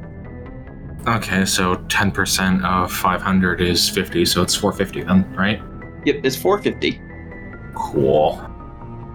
So yeah, you can seal yourself up. 125. That's how much money I have. Uh, what is uh Kenzek Kenzek doing? I am wrapping my head around these robots, All right. trying to uh, figure out their programming language and how to deploy them and use them and such. All right.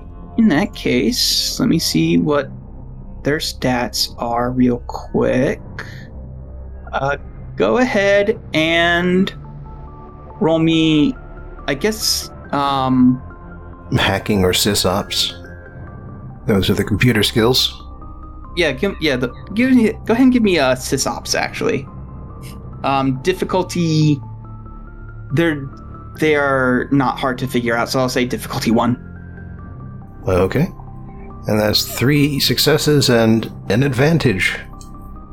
Okay, so with the successes, you're able to tell it Rumu basically modified these things to be just pure combat. There's no way that they have well pure combat and also like running simple tasks. Um, they have way more programming in their combat routines and like their VI is like fairly simplistic for basically anything else.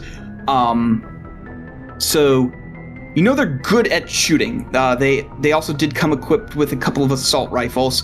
They also, upon looking closer at them, there's a compartment in their leg that may have been used to hold tools. That when you open it up, you see a couple of flashbang grenades in there as well. You get there's one flashbang grenade per mech.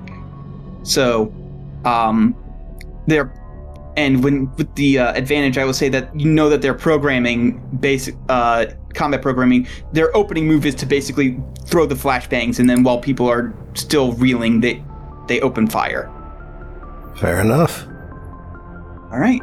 So now that everybody's stuff is done on the Citadel, uh, I guess you want to head towards that um Jungle the planet. Niobe system. Yep.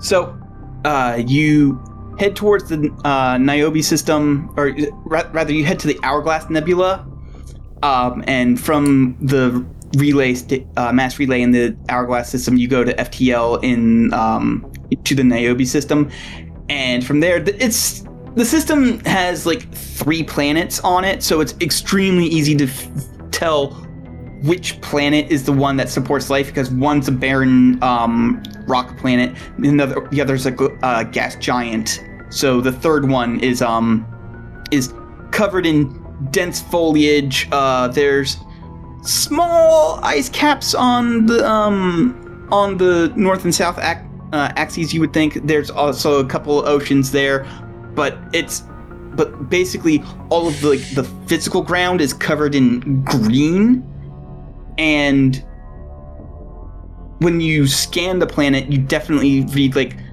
an energy signature coming from the planet that's like small so probably the slavers just using the base there as um and like it's just running basic systems like lights and s- such Okay. Well, I'm not sure what we're going to do. Do do the structures have like turrets, like anti-air turrets? that you would need to um roll for to find out Because if we could just like land on top of them, ish, be nice, rather than having to make a trek through the jungle. So, Well, going through the jungle would be safer. As it is, I don't think it's really going to be up to three assholes and a Hanar to end a slaving ring single handedly. I think the best thing we could do is go down there, see if it is what the Quarian said it is, and then tell someone who can do something. Yeah, no, you're definitely right. I guess what we would have to do is try and figure out, maybe see if we can figure out who's involved in this at the very least. And then what we go try and convince the Citadel fleet to traipse on out into the terminus systems to bust up a tiny little smuggling ring. Yeah, I mean, like, well, tiny little slaving ring. Don't forget the slaves. Uh, At least in this half of the galaxy, they care about that. Hmm. And yeah, I, I suppose it makes sense to figure out who's in charge because they probably got their claws in somebody's business. So we should go to one of their rivals or Yeah. However they put it. You we tell the wrong people about this uh, slaving ring. They'll just say, "Wow, thanks for telling us. We'll, be, we'll get right on that. Fuck off." Yeah, that's part of the reason why I said we should figure out who's involved. And if we, especially if we know what they're doing, that might be helpful. If it's especially heinous, that might uh, strengthen our case. Although I, part of me just kind of hopes it's not. we'll see. Well, uh, I think the slaves are heinous enough, you know. Hmm. This one has a suggestion. I'm ready to hear it out at the very least. This one thinks that maybe we can get more information out of the slavers by pretending to be inquiring clients. Maybe they would show us their way through the base and we can gather information on who their buyers are. Well, first we gotta figure out what they're selling. Probably using the slaves for something rather than just selling them off. Can can you be like vague enough about why we're here until they actually tell us something useful and then jump on that? Is is that something you're able to do? Because that's not something I'm able to do. The seat is not this one's strong suit, though That's why I wasn't looking at you. this one apologizes. You have to understand that you're asking me to let you wander into a slaver's den. I'll do it on one condition. If things go wrong and we have to leave, you leave and I stay. No heroic bullshit, nothing. I stay, you leave, and you find somebody qualified to handle this. Can you promise me that? That sounds. Hmm. This one agrees. And I need you to roll me vigilance. Mm, Difficulty, uh, hold on a second, I need to. I already said that they're bad at lying. Yeah, I know. Difficulty 2, purple. Okay, vigilance, two purple. Yep. Alright. Honestly, I kind of want. I think it would be really funny if I lost this roll anyway. Yeah? But, like, I don't know that there's any way I can lose on purpose. Uh, two successes. yeah, he's. Uh, they're they're lying. They are lying. Realner, you have a lot to learn before you try and lie to me. No, I won't do it. If this one gets you in trouble, it should be its responsibility to get you out. I'm gonna be honest, I like the sneaking in on foot plan the best in the first place. A compromise.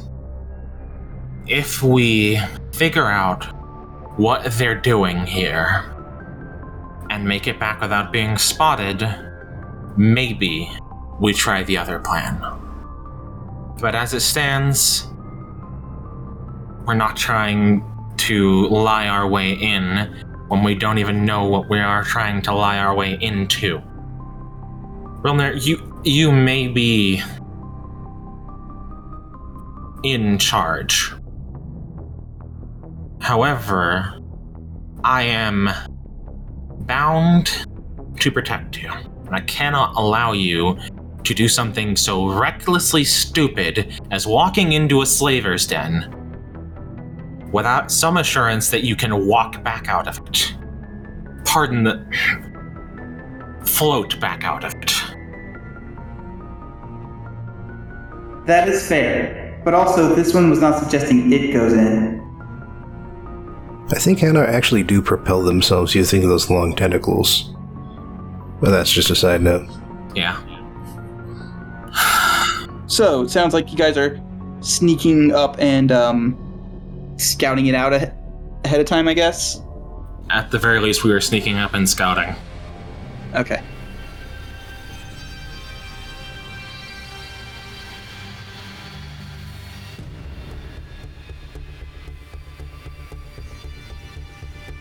All right. Um. So, first off, uh, I never gave the ship stats, but um, we'll say someone can roll uh, sysops difficulty two two to see, figure out if they can register any like anti-air defenses for the uh, for the base. Well, if I am searching for other systems and uh, what they have, I think that is hacking. Like I said, SysOps okay. is defense, Ah, okay, I get it. Okay, okay, so yes, it would be protecting your hacking own systems. Yep. I'd say this because my hacking is one point higher. Okay, yeah. I mean, and it also makes sense. So go ahead and roll hacking difficulty two. Okay. Interesting. No successes or failures, but three advantage. All right. Um.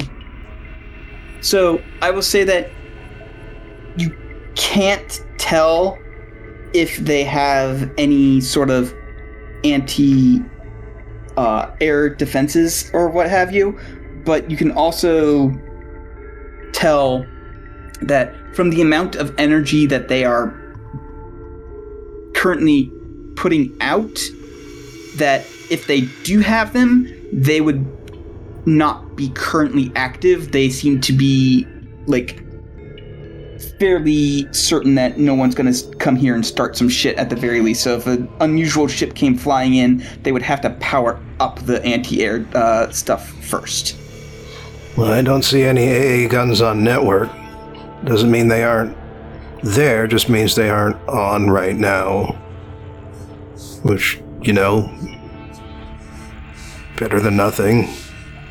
Okay, so um, I'm not gonna make you roll for it. You guys find a spot that you can uh, safely land far enough away from the base. Uh, the base is situated on like the edge of a cliff that's like on top of a waterfall, and um, and it's a relatively simple structure. You can't see through the foliage or not if they have the uh, if they have the AA guns or not. Um, they could just be disguised as like with uh, overgrowth and whatnot. But um, when you land, uh, it's gonna be a fairly lengthy trek. Uh, so what I want everyone to do is roll survival difficulty 3 and for each failure you get uh, give yourself one wound and for each uh, complication the, the bad version of advantage i don't remember what they're called Threat. threat for each threat uh, it's one strain damage I have a question. yes Does my environmental protection help me out at all with this trek? Considering it's protecting me from, you know, humidity and also as a Drell, I do very well in hot environments. it does not uh, impose any uh, black dice penalties for you being a Drell. Well, is this attempting to resist the harmful effects of the environment? Because that is specifically what environmental protection calls out. Um, it's a combination of the environment and like various um, dangers from flora and fauna, like thorns and like minor attacks from animals that uh, that just leap out and take you by surprise. So it sounds like that's a yes. It sounds like you said yes and there. So, I guess yes. That means I get to remove two difficulty from that survival roll. So you're rolling at one. Everybody else is rolling at three. Well, Colin, now it's my turn hmm. to ask you things. Well, Because, see, Vorcha come with a skill called Rapid Adaptation. When making skill checks, Vorcha remove one black imposed by nearly any adverse environments. They also gain one blue to resist or recover from the effects of toxins or poisons. I'd like to argue that removing one black on a thing that has no black would qualify as gaining one B. Okay, I'll give you that. What about you, Bobbin? You want to pull out any bullshit? I don't have any bullshit. I'm a nerd. It's not bullshit. Okay. That's like one of my big class features is that I'm hyper adaptable. I know. That's like I'm, my whole species. I'm being colorful. I'm not. I'm not actually angry. I think it's very clever. Okay. Well, you suffer. Uh, no Nothing. damage. Uh, a Healy suffers no damage. Hey, Hey, so you ma- so you all managed to get through fine. You're Oh. fine. Everybody's fine. one extra note. Uh, I just wanted to say that I have set up the mechs to defend the ship. Because among the among the things that combat mechs are capable of, running very fast it's not really one of them, and I feel like that might come up. running very fast through varied environment. Yes. No, they're- they're actually good at that. They, they they've mastered walking for robots in the space future. Space future. It's future. All right. So yeah, you approach the uh, the base after like a miles or two's worth of walking through uncomfortable, hot, humid jungle where like you manage to avoid all the thorns and like animals like look at you as if they want to eat you, but then they decide that you're not worth it. There's easier prey that they are more familiar with uh, in the jungle, so they just leave you alone. Um, They look at us like they want to eat us, and then my head rotates 270 degrees to look directly at them, and I open my mouth, and my teeth grow three extra inches. they're like, maybe not. Um, And, and meanwhile, you- I am not avoiding the thorns. I'm just walking straight through them without a care in the world. And the rest of them are just sort of walking in my wake. Having cleared the path for them. All right. So, uh, is at this point I will say that you, when you get close enough to the base, you can tell that there are no anti-air turrets. Like the the the structures that you saw earlier that looked like they may have had them, uh, do not. They're probably satellite towers for when this was a um when this was a Salarian base of some sort. Uh, it is it is not designed for like. You surmise that it was not made for like military purposes. It was probably just like, hey, let's research the cool flora and fauna here. Okay, we've researched cool flora and fauna here. Just, just go do the next Time to thing. leave. Yep. Um. So they probably weren't expecting like too many attacks from just being like a research station. So they did not need anti-air uh, defenses. Um, it's fairly sizable. Like this looks like a, a place where like maybe 30 or 40 Salarians were working on at at some point. Um so but what I want you to do now is to roll me uh probably perception difficulty we'll say 3 to figure out exactly how many people are uh, here now. Okay, well, my perception is two green. I've got three green. I've got two yellow. Okay, so uh, add two blue to that, and then Well, no, not not two blue. One blue and one green. I've got three green. oh, yeah, You have a higher s- base stat block than her. So yeah, one blue, one green, and then what'd you say, Colin? Three, Three purple? purple. Yeah, three purple. Yep. Uh, we'll see how this goes. Uh, ooh, a success, two threat, and a triumph. I know how I'm going to spend those two threats. Uh, the success with the triumph, I'll give you the exact fucking number. You are ma- you managed to keep your eyes peeled and like you're able to tell like the differences between the uh, Batarians and everything. To you, all Batarians don't look the same. It turns out. I'm a doctor. I can at least tell the difference between one a Batarian and the other.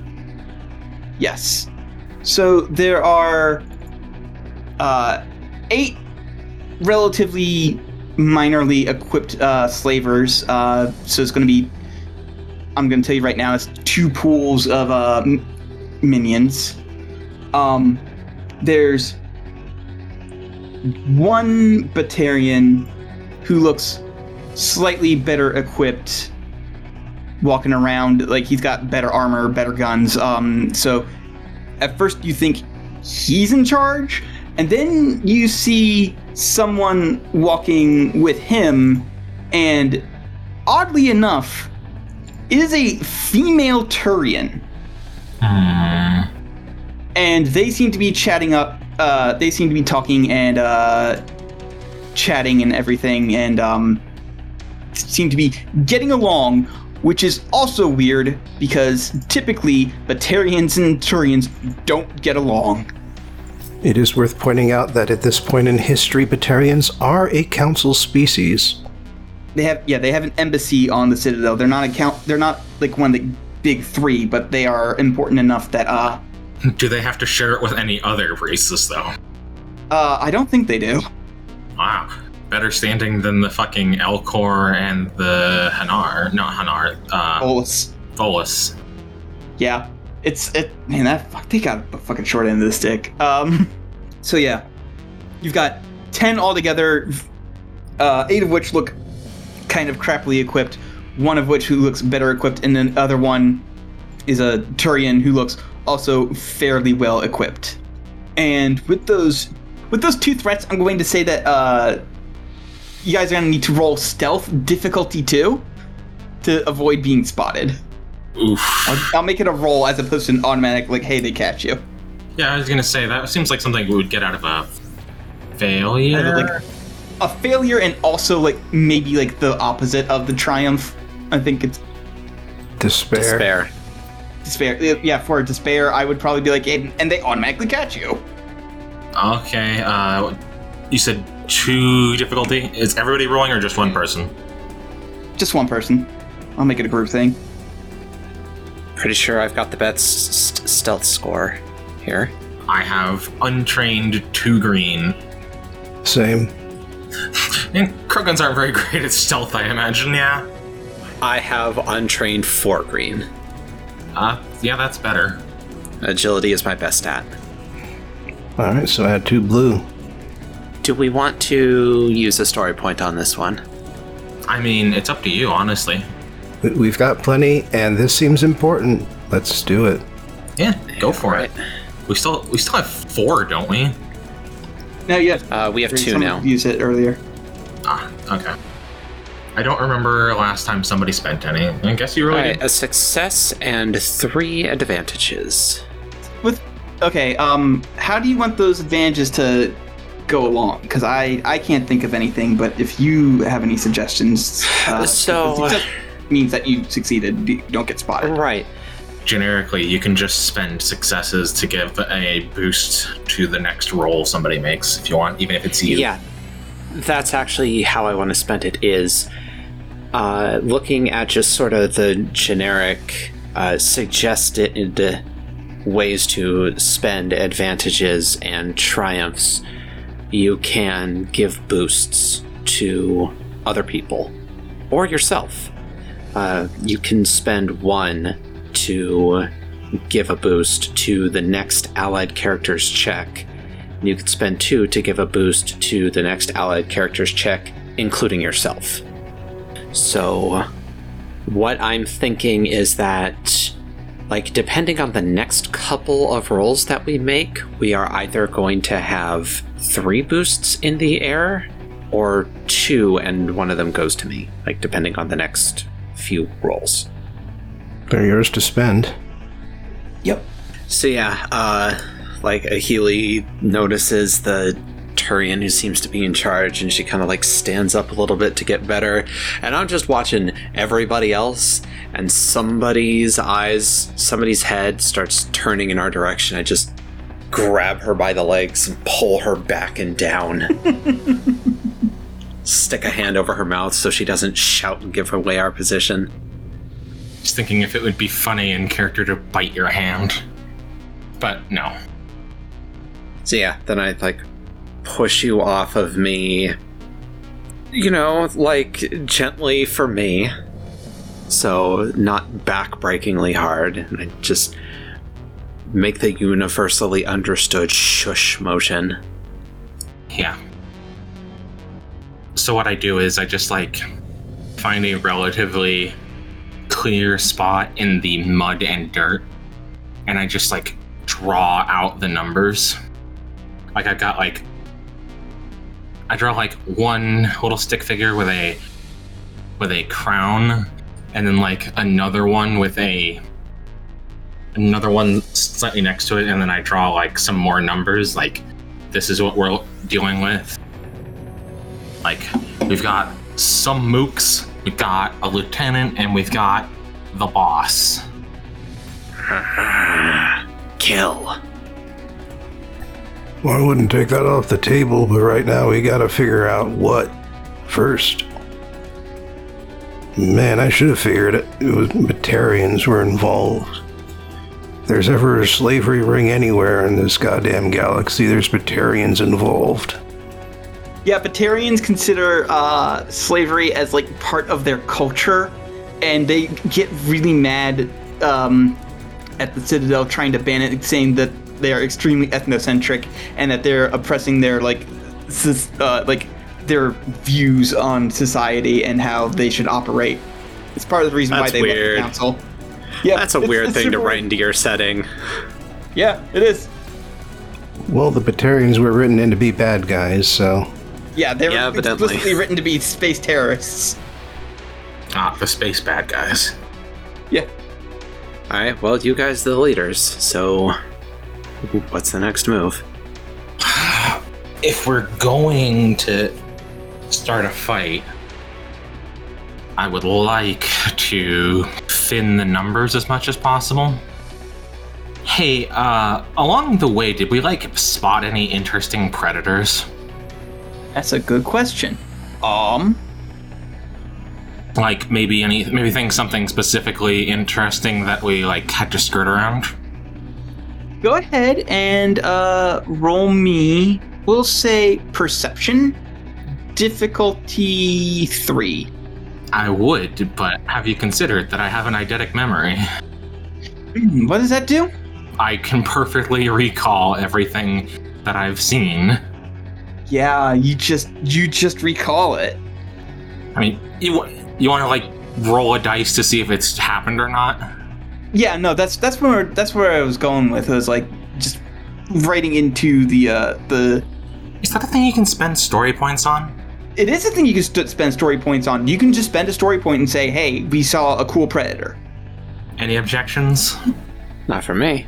We'll be down to only one, which means we need to force Colin to use him at some point. I was just thinking, hey, what if we saw a cool predator and somehow lured it towards this uh, outpost and I don't know, used it to thin out the numbers a bit? Oh my god, I have such a dumb fucking idea if we actually do this.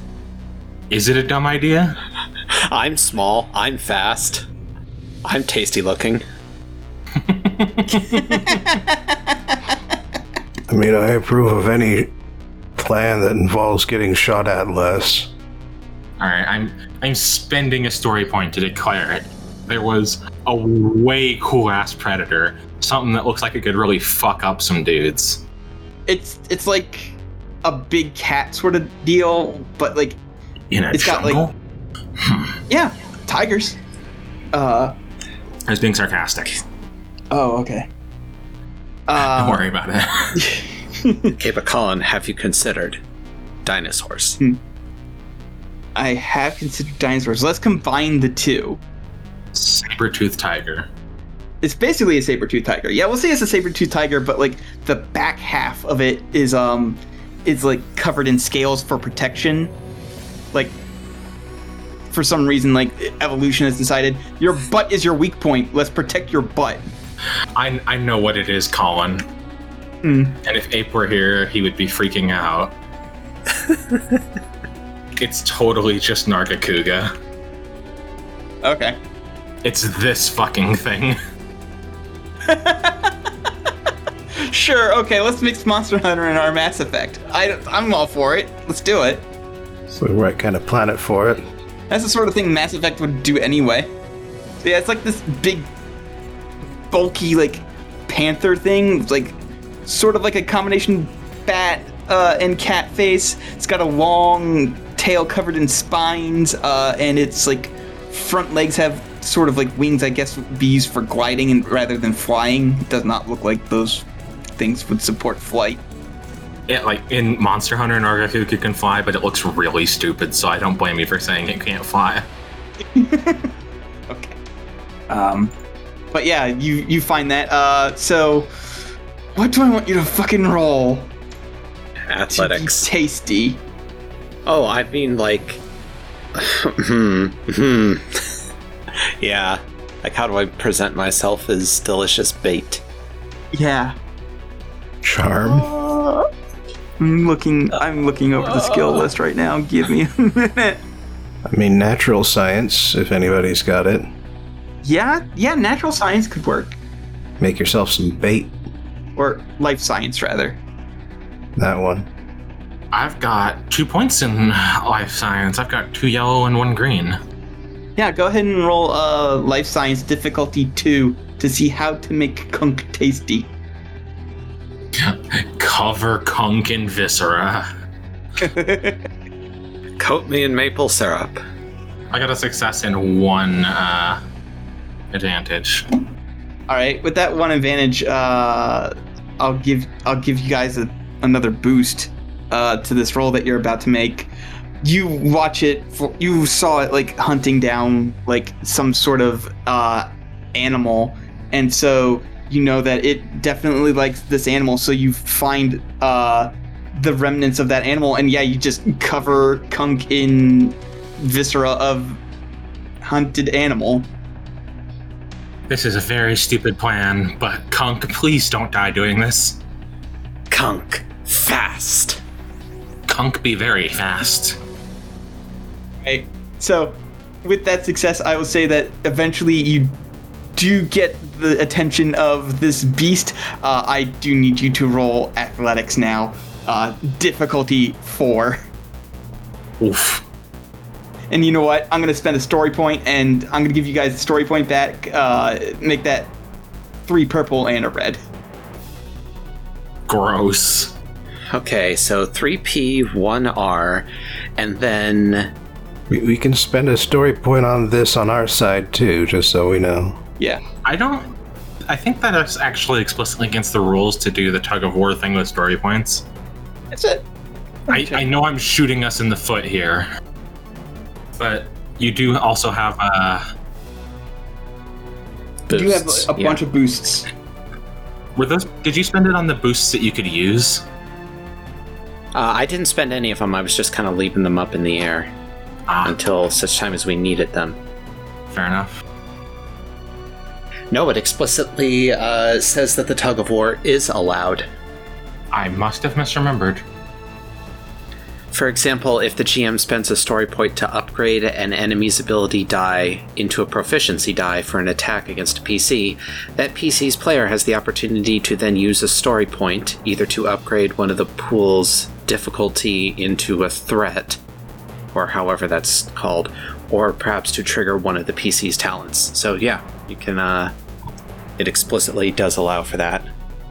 absolutely do the tug of war. So if you want to go ahead and try and Yeah. spend another story point to up your chances, yep. Okay, so I am rolling three yellow now. in mm-hmm. addition to the two blue. There is a restriction on the tug of war, which is that only one story point can be invested by either side per roll. Yeah, I Yeah. knew that part. Oh, okay. All right, let's see how this goes. Yo! Five successes and an advantage. Kunk has discovered what it was born to do. It turns out Kunk indeed fast. Fast indeed. It's a fucking sonic boom. You Kunk runs past, and then a full minute later, you hear you hear this thing thudding along, trying to chase it. no, no, no. See, I I don't want to lose the thing. I'm specifically trying to like keep it engaged on me. So I just I I stay perfectly outside of its range, but inside of its interest. You do the fucking uh, ocelot thing where you just run backwards at some point and just like spread your legs, like haha, and then just turn around again. Uh, and so just like Kunk good at kite. I break the cover perimeter of the slaver camp, and then, like, six feet behind me, this huge, lumbering panther dragon just bursts out behind me, pissed off that its latest meal is so goddamn good it's staying just out of arm's reach. Okay, I'm going to have to roll initiative for this thing later because I'm definitely going to have to find something to uh, to add to this as part of this combat. But I need everyone to roll initiative. Um, we've also figured out initiative works differently than we thought we did. Basically, everybody rolls initiative, but it only goes to, but it's only listed as PC uh, slot and NPC slot, and basically people fill in those slots as it makes sense to uh, fill them in. At the start of every round, we choose which PC acts on which PC slot, and the DM decides the same for the NPCs. Okay, so the slavers are all rolling vigilance. Uh, the players can all roll cool. that kind of sucks for me because I'm way better at vigilance than cool, but okay. Same. But you guys are prepared. That's specifically how it works. Yeah. Can I have, like, some fucking modifiers?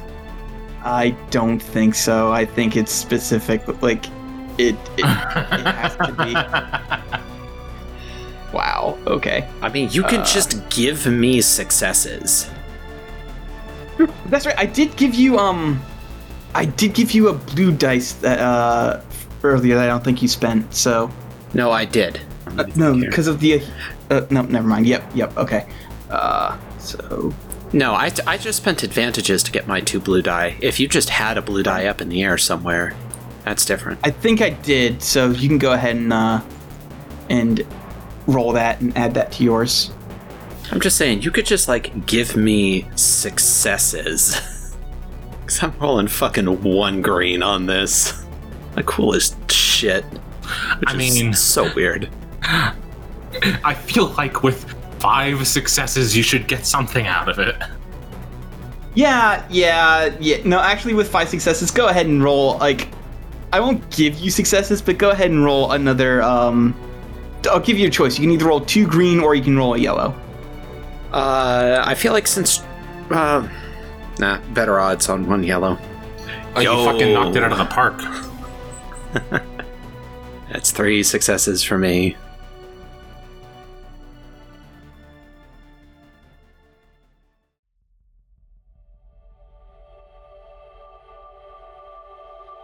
And I think that's where we're gonna call it. I know I like to call it when uh when rolling initiative, but it's a good Yet another to- thing that you crib from Dimension 20. True, but also at the same time, I do have to stat up a monster that did not exist until this very moment. so Yeah. it also gives you guys a chance to spend this uh, 25 experience points that I'm giving you. Oh boy. Nice. Nice, nice, nice. There's just a whole list of fantasy monsters that I can use at the back of the book here. I bet you somebody has Wait, stabbed what? a Nargacuga in Genesis. Bet they have, but it's also probably like way stronger than I want it to be. So Okay, so I do all of the knowledge skills key off of int. Yes. I'm going to spend 10 of my experience to take one rank in knowledge physical sciences. I'm a terrible student, but I was paying attention to some of it at least. Hooray. At least, at least the stuff that could be used for fighting. Hey, the bit about leverage was really interesting. Uh, now I've got 15 left over. Also, I'm rejiggering my tech powers. It's I true, you can do that. I should probably make myself better at fight. I'm really good at medicine. I can up one of my rank 2 skills to rank 3, which I think just means I'm giving myself one more point in shotgun. I think since we're about to jump into a big fight, I'm going to give myself one more rank in shotgun.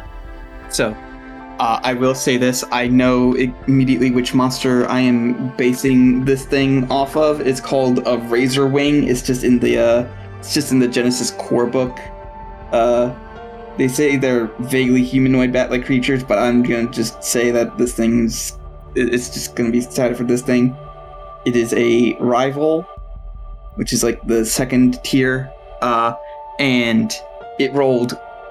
It definitely rolled um cool for uh for combat because it's uh because it was prepared to go in there but also it will be attacking basically everything Hey, whoever it fair. perceives as the biggest threat it will be attacking and this includes my own npcs Well, there are a lot of the NPCs, and they're probably stupid enough to immediately shoot at the bu- giant monster. oh oh god yes until they realize like there's a potentially bigger threat here they're gonna be like let's shoot the big thing that just crashed into our uh, base ignore the weird vortude just covered in guts One Hey, person is like, "Hey, it's weird that that Vorcha was covered in guts, right?" Hey, speaking of that Vorcha that was covered in guts, Colin, I, I'd like to ask you for something here. mm-hmm. Um, since I knew that I would be running into combat, like actively, could I roll biotic empowerment now and say that I turned it on before I started pulling the monster? Sure, I'll give you that.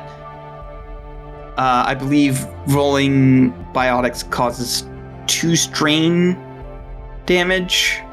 After the check is resolved, yes. Okay. So, I'm rolling biotic empowerment. That is an average biotics check. And I'm going to add the speed modifier, and my biotic amp uh, gets rid of the added difficulty from it. Okay. So I am just going to roll 2p. Okay, a success and a threat. Uh, I think the threat just means that you can you have to spend another stress. Uh, there's a table for it, actually, in the Singularity handout. One threat, there are three options. The effort exhausts the character, and they suffer two strain or one wound, controlling player's choice. The character adds a black die to any further attempts to cast biotic powers until the end of their next turn, or the character's concentration is broken, suspending any maintained powers. Couldn't be that third so one because I have no other maintained that third one. powers. Uh, I'll I'll go with the uh with the black option, the black dice option one. Okay, so So we'll have to put down a note somewhere. Yeah, if I try to use biotics basically on my first turn, Yeah. I'm at a disadvantage to do it. And then I need to tick up two strain. Two. And so long as I maintain concentration on this, I add one green to all athletics, coordination, melee, or brawl checks. And I get an extra move maneuver during my turn without spending any strain. Ah, there we go. So you can do a maneuver and then an extra move.